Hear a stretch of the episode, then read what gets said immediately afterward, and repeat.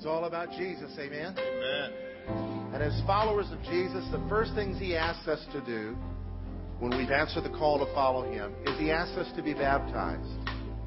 The Bible says that we are baptized for the remission of sins. Uh, that preposition for here at this church, we define it like this uh, Salvation is a gift from God, amen? Amen. And because of that gift, we are baptized. It's like this a wife is a good thing, a gift from the Lord. He who has a wife has a good thing, has obtained favor from the Lord, the Bible says. So if I go to the store for a loaf of bread, that's because I'm going there to obtain a loaf of bread. But if I go to the store for my wife, I'm going there because I have a wife that's asking me to do something, right? And Jesus is the remission of our sins. He is our salvation. And so when we're baptized, we are baptized for Him. We're baptized because our sins are remitted. Because of that gift that's been given to us, we are baptized. Baptism is a picture of what Christ has done for us. He came and lived a pure life and died an unjust death and was buried and rose to walk in newness of life and to give new life to those who would follow him. And so, as followers of Jesus, we have answered the call to follow his ways and not our selfish ways. It's death to our ways and life to his way. Amen? Amen. And so, in following his way, we're baptized, which is a picture of a grave. This, this is a watery grave up here. First candidate to be baptized today is Hannah Johns. Amen. I will follow you, Lord. Step down carefully. Have you answered the call to follow Jesus? Do you believe that He died for your sins? Do you believe that He's risen from the dead? All right. Sit down. Hold your nose with one hand and your wrist with the other. Hannah Johns, upon the confession of your faith and in obedience to the command of Jesus, we now baptize you in the name of the Father and of the Son, the name of the Lord Jesus Christ, and of the Holy Spirit. Planted in the likeness of Christ's death, rising to walk in the newness of life. Lord, we just pray your blessing upon Hannah's life. Fill her to overflowing with your spirit. In Jesus' name. This world has nothing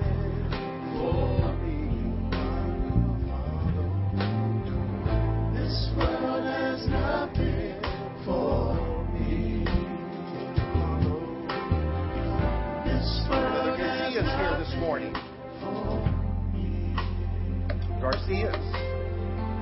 Come on up. Bring the whole bring the whole family. Yes, wonderful.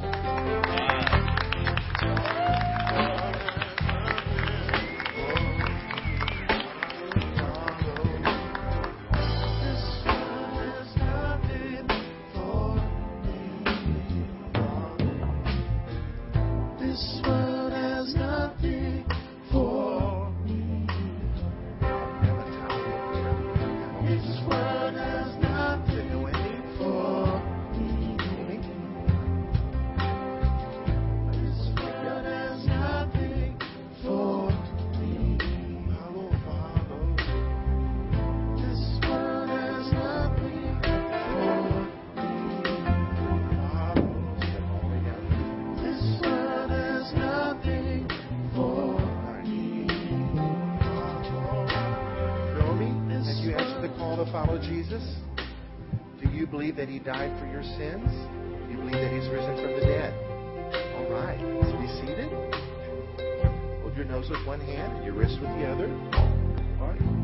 Naomi Garcia, upon the confession of your faith and in obedience to the Lord Jesus Christ, I now baptize you in the name of the Father and of the Son, the Lord Jesus Christ, and of the Holy Spirit, planted in the likeness of His death rises and walk. Bless her, Lord. Jesus'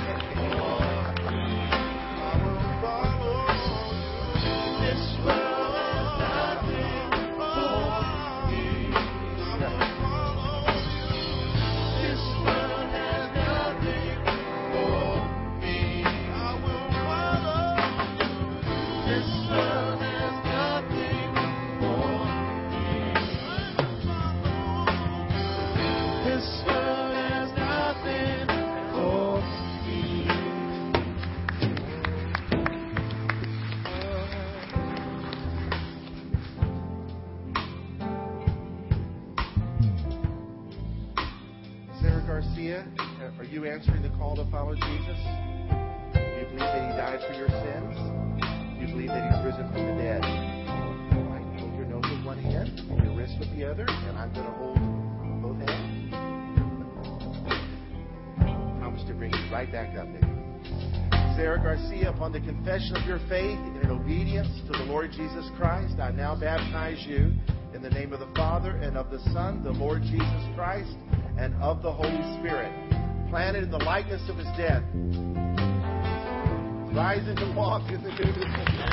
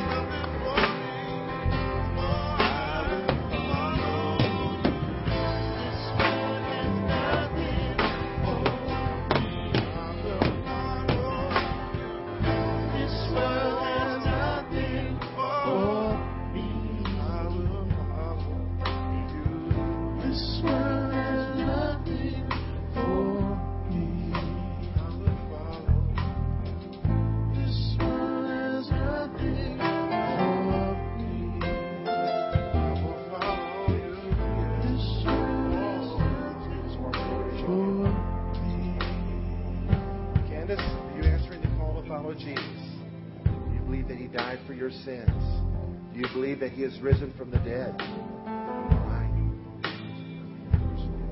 Candace Savard, upon the confession of your faith and obedience to Jesus Christ, we now baptize you in the name of the Father and of the Son, the name of the Lord Jesus Christ, and of the Holy Spirit, planted in the likeness of His death,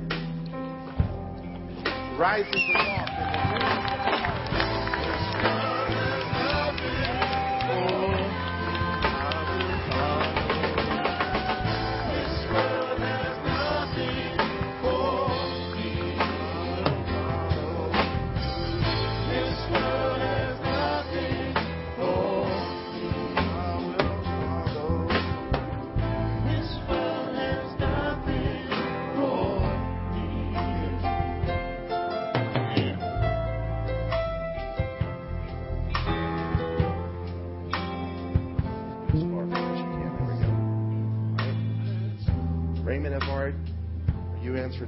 follow Jesus, sir? Do you believe that He died for your sins? Do you believe that He has risen from the dead?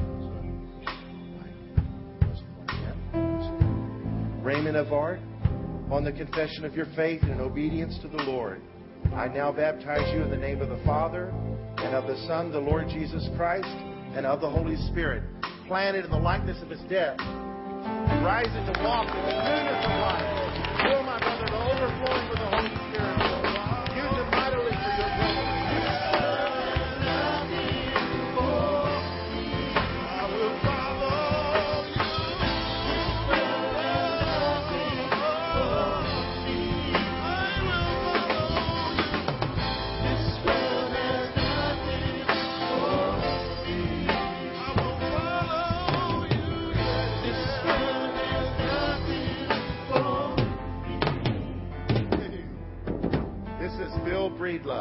Fine.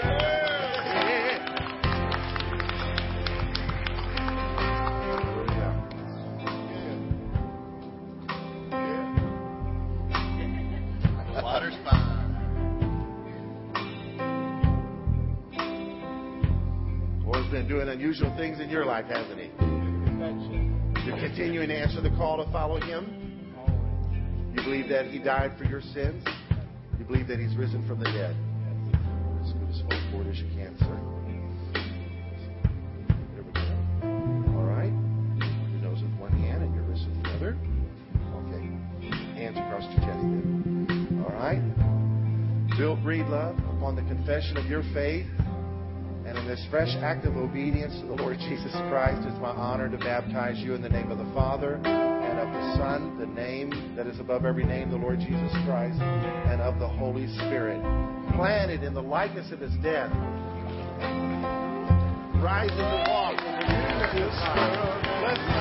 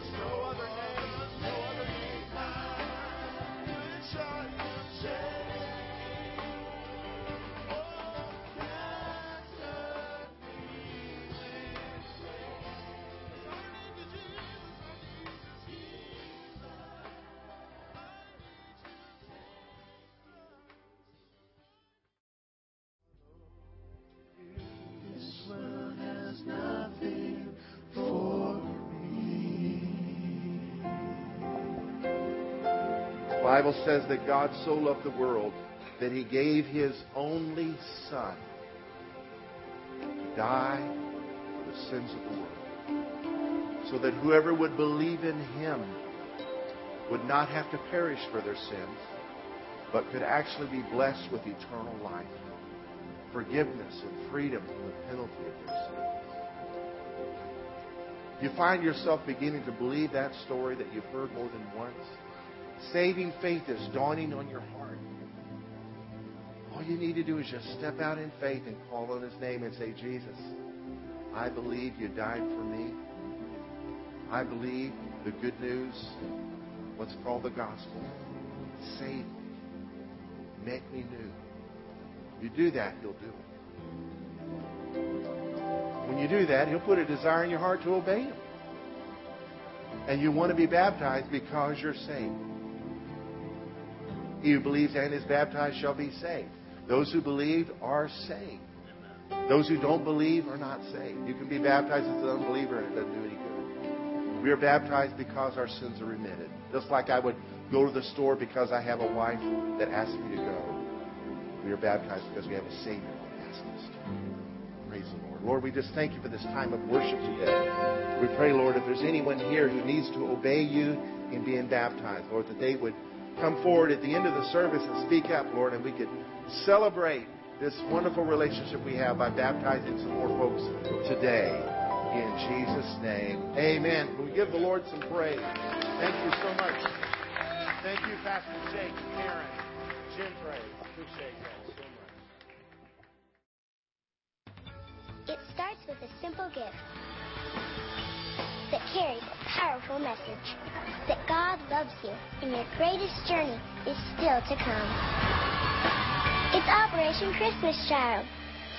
The power of a simple gift. We know here at Operation Christmas Child that God can take the shoebox that you have filled and that He can take that box and He can use it to transform lives.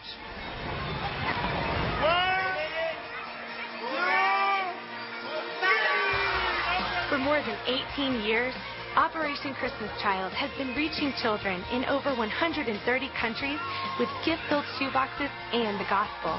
When they receive a box, it is a message of the gospel because the box tells them that Jesus loves them. The opening of the box tells them of the hidden treasures that are in God's love and in the relationship that they will have with Jesus Christ. Operation Christmas Child is like no other project. You got kids who received absolutely nothing. It's been a rough year for all of them. And this one moment in time, you can just see things that we take for granted every day can change a kid's life.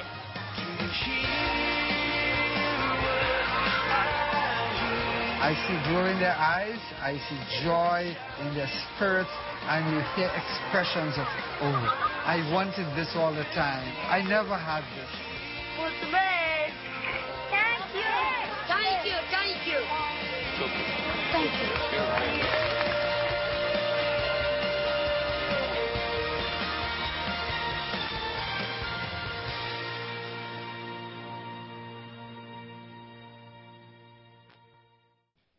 Turn to 1 Corinthians 13. Though I speak with the tongues of men and of angels, but have not love, I have become sounding brass or a clanging cymbal. And though I have the gift of prophecy and understand all mysteries and all knowledge, and though I have all faith, so that I could remove mountains, but have not love, I am nothing. And though I bestow all my goods to feed the poor, and though I give my body to be burned, but have not love, it profits me nothing. Love suffers long and is kind. Love does not envy. Love does not parade itself, is not puffed up, does not behave rudely, does not seek its own, is not provoked, thinks no evil, does not rejoice in iniquity, but rejoices in the truth, bears all things, believes all things, hopes all things, endures all things. We say all things.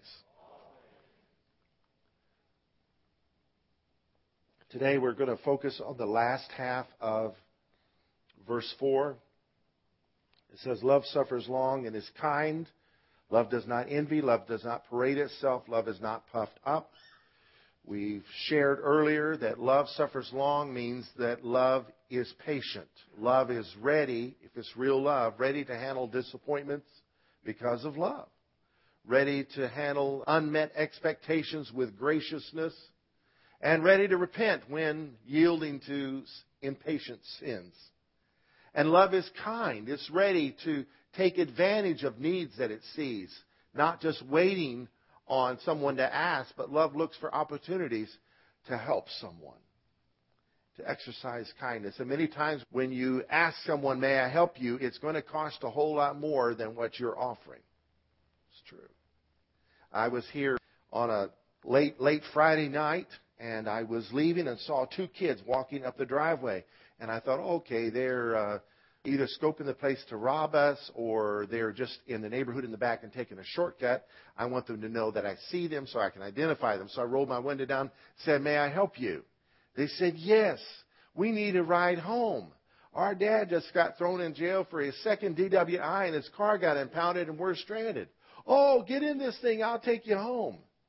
Guess where they lived? Off 35 in seminary in Fort Worth. So I called my wife, being the wise man that I am, to let her know I was going to be late getting home. Two hours later, I'm home. But I exercise kindness. So anytime you exercise kindness, it's going to take more than when you plan on offering. So don't think twice. Just be prepared. This is what it is. When people are in need, they're in need. Today we're going to take the last half of that verse. Love does not envy. We talked about that last week. That if you love someone, you want what's best for them right? And so when the best happens to them, you're not resentful of that fact that something good happened to them, right? Because you love them. So in reality, if I resent a brother who's done well, I really don't love him, do I? So the key to overcoming envy is to walk in love and begin to pray for God's blessing in the lives of everyone so that when it does happen, we're not taken aback. Who receives Christmas letters? In the mail from friends. All right, a lot of Christmas letters are filled with nothing but good things, all right? Before you open a Christmas letter, I learned last year. Before you open that thing, see who it's from and pray a really good prayer from the bottom of your heart for God's blessing in that person's life. Then open it and read it, and then you can rejoice. Not experience Christmas envy. Amen. Today we're going to take the last half of that verse. Love does not parade itself. Love is not puffed up. Love does not parade itself. Other translations read it like this Love has no high opinion of itself, love has no pride. The basic Bible. The Darby's translation says, Love is not insolent and rash, is not puffed up. Love, the Good News Bible says, love is not conceited or proud. The God's Word paraphrase says it doesn't sing its own praises. Love isn't arrogant. The literal translation says love is not vain. It is not puffed up. The Message Bible says love doesn't strut. Love doesn't strut, doesn't have a swelled head. The New Living says love is not boastful or proud. And the Weymouth New Testament says, Love is not forward and self assertive or boastful and conceited. In the original language, basically what it says is love doesn't brag on itself, and love is not proud, prideful of itself. Not boasting about how great you are or being prideful. Now, we all know that envy hinders the flow of love, right? When I brag, what am I doing? Am I trying to make people envy me? Listen to what Barnes Notes said about this text. It says, Love receives its gifts with gratitude. It regards them as a gift of God and is given to employing these gifts not in boasting, but in doing good to others on as wide a scale as possible.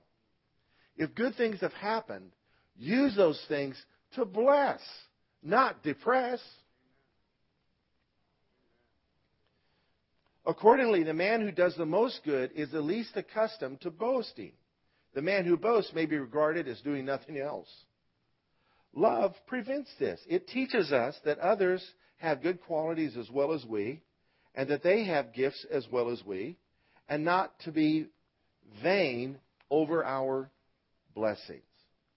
Now, preaching on humility is an oxymoron for people in my field of career. Pride can mix itself with religion easier than any other sin. Really is. So my subject today is love is humble. Can we say that? Love is humble. Love is humble. Here's a preacher that needs to do something about the door to his office. There's some contradiction in his life. Love is humble. Jeremiah prophesied, Thus says the Lord, Let not the wise man glory in his wisdom, let not the mighty man glory in his might, nor let the rich man glory in his riches, but let him who glories glory in this, that he understands and knows me. That I am the Lord, exercising loving kindness and judgment and righteousness in the earth. For in these I delight.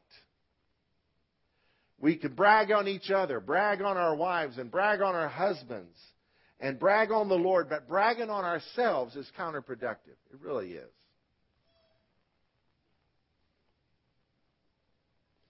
If you have a shortage of friends, think, am I bragging too much? Could be a key there. This guy has that problem. My dear boy, I was practicing self effacement before you were ever thought of.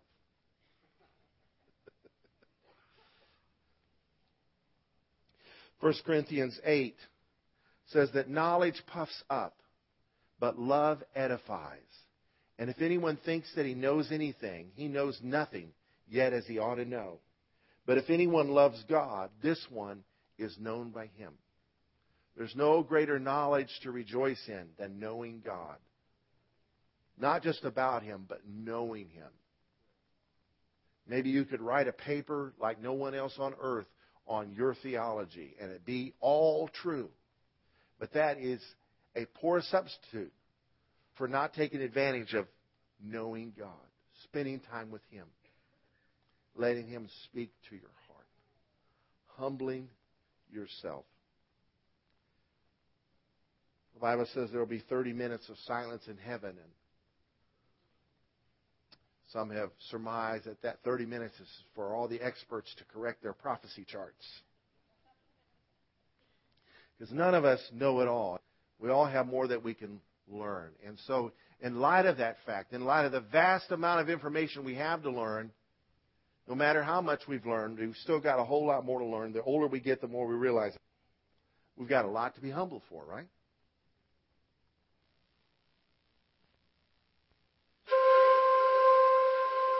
20 years ago, an unknown writer spoke to God and heard the answers. His book became the greatest inspirational bestseller of all time, and the public has yearned to meet its reclusive author. I've been hoping to meet him. You'd hate him. hell is other people. I actually sat in his presence. Hey, pretend person. If you're done hallucinating, I'd love a shot at being a customer in this place. You are a disaster, Arlen. It's all meaningless bull. What? Oh! My back is out! Try asking God for help. Any objection to me being next? We have a real patient.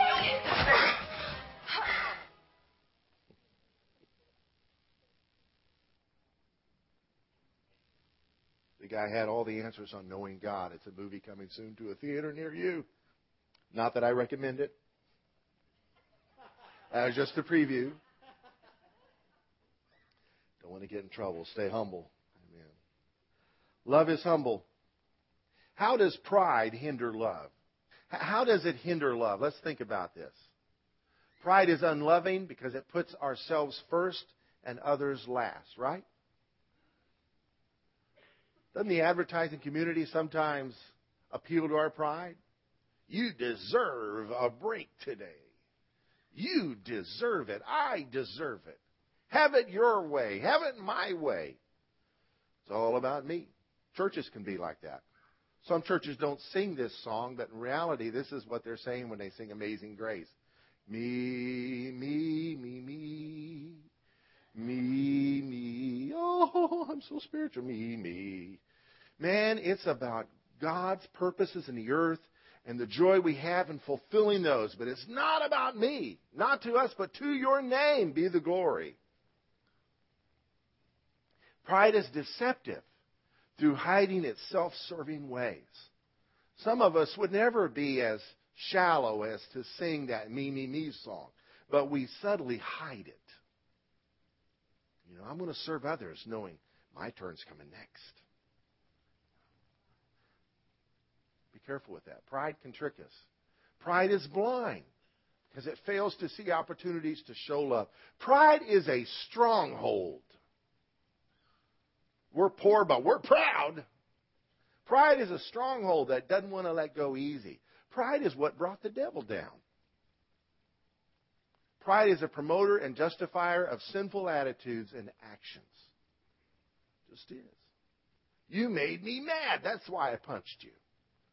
Why did that person make me mad? Because they offended my Pride hinders love. Here's some problems for the prideful. Proverbs 13:10 says, "By pride comes nothing but strife." Proverbs 28:25 says, "He who is of a proud heart stirs up strife." What is strife? It's an unloving atmosphere. Pride will take love right out of a conversation. Just. How do I know? By experience. A man's pride will bring him low. Sets us up for a fall. Proverbs 16:18 says, "Pride goes before destruction, and a haughty spirit before a fall."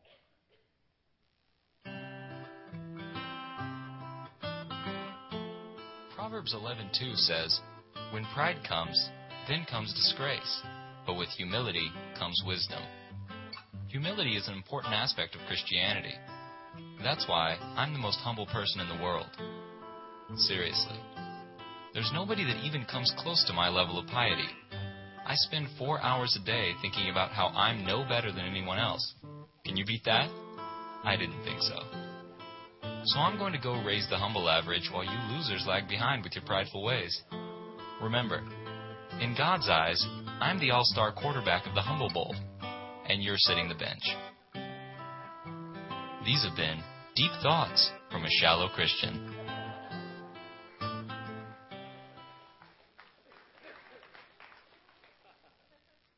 Proverbs 3 7 tells us, Do not be wise in your own eyes. 26:12 says, Do you see a man wise in his own eyes? There is more hope for a fool than for him.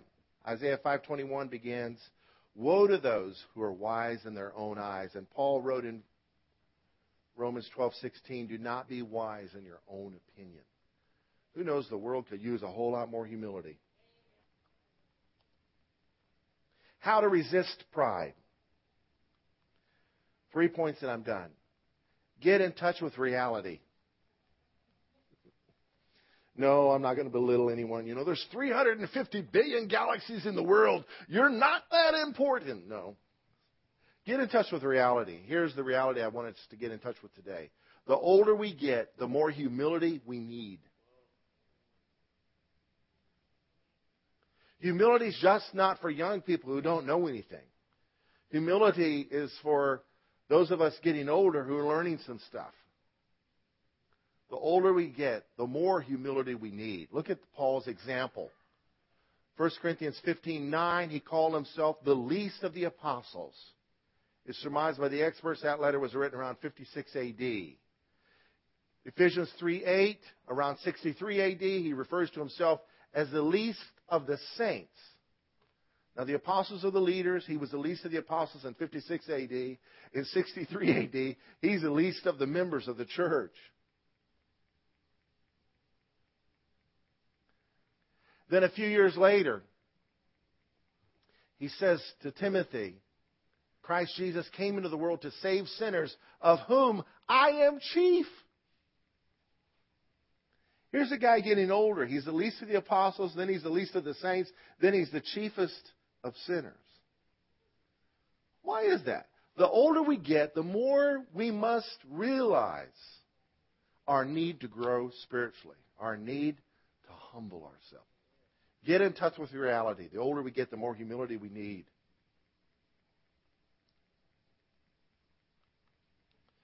Follow Jesus Christ and his example of humility. It's not so much about, ooh, I'm not going to be prideful today. Ooh, I'm going to be nice today and just walk around with a grimace on your face of enduring pain from all these annoying people in your life who are nothing but substandard creatures. No, it's following the example of Christ.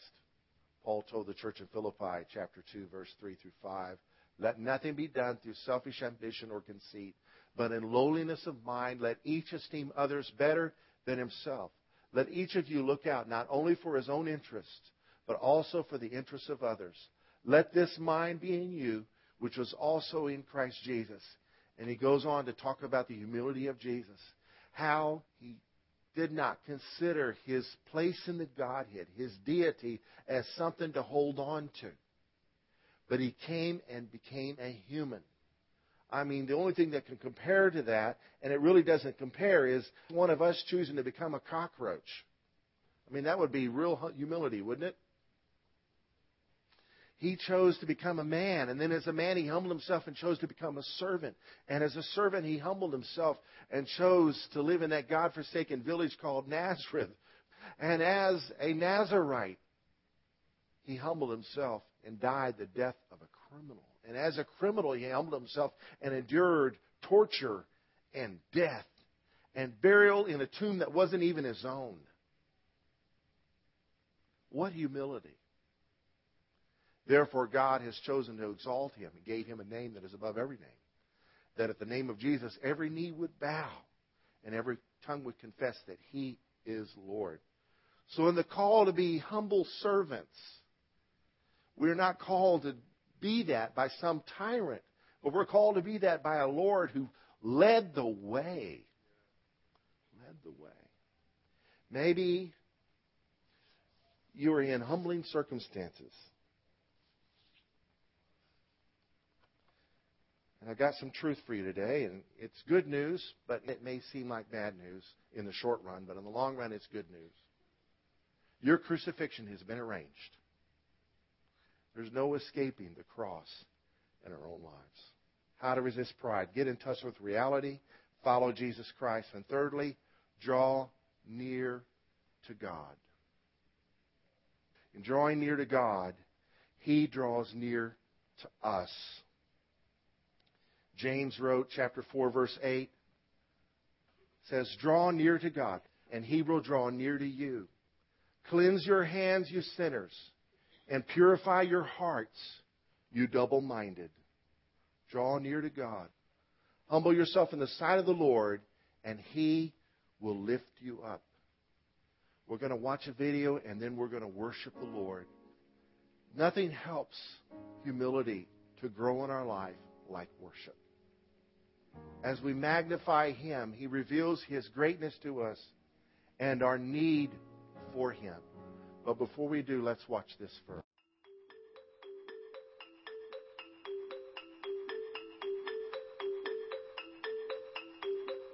You.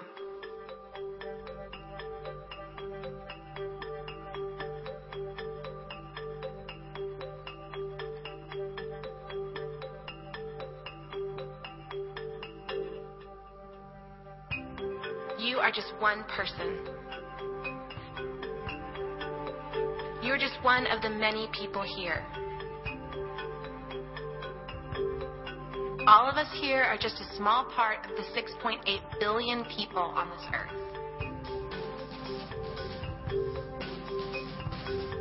Our actions reveal that each individual believes that the universe revolves around them. It does not. If it did, there would have to be multiple universes. There are not.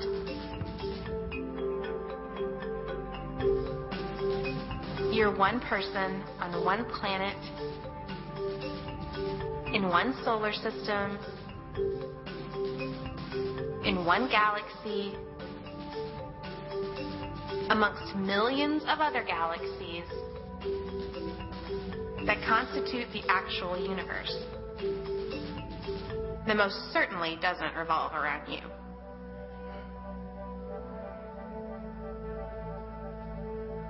He. He created all this out of nothing. He shaped it all down to the tiniest detail.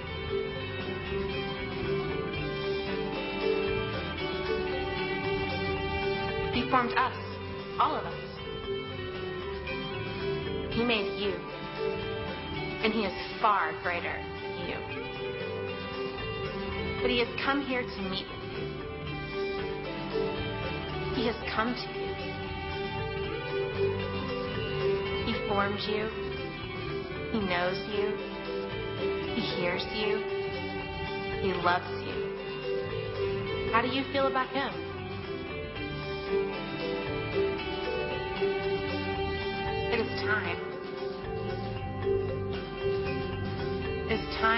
Time to tell Him. He is the one we've come for.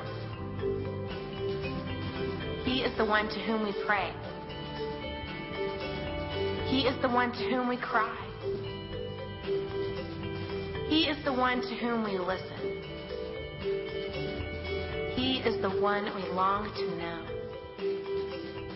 He is the one we love. He is the one we worship.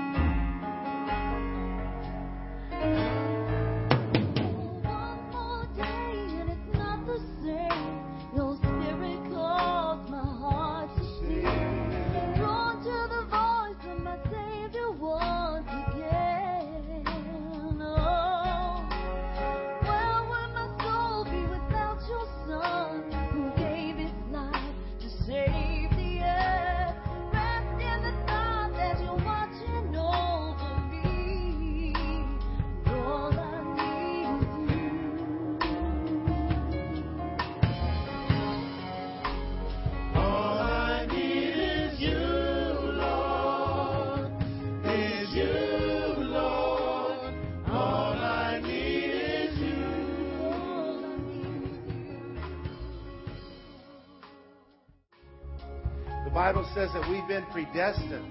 We say predestined. Predestined. We've been predestined to be conformed to the image of Christ. That means God has us on a pathway to humility. He is going to deal with our pride every day of our life. Whether it's people talking in the kitchen while you're trying to preach, or crickets invading the building on Saturday night, my pride is dealt with all the time. Worship makes the journey easier. Amen. like, Lord, I repent of my pride. I give it to you, Lord. I humble myself before you. You are God and I am not. you are worthy of worship and I am not. All we need is you, Lord. Amen. May the Lord bless you and keep you. May the Lord cause his face to shine upon you and be gracious to you. May the Lord lift up his countenance upon you and give you his peace. In the name of the Lord Jesus Christ, may you embrace the cross and recognize his pride removing hand in your life when you experience it every day. In Jesus' name. All we need is you, Lord. Is you, Lord. God bless you.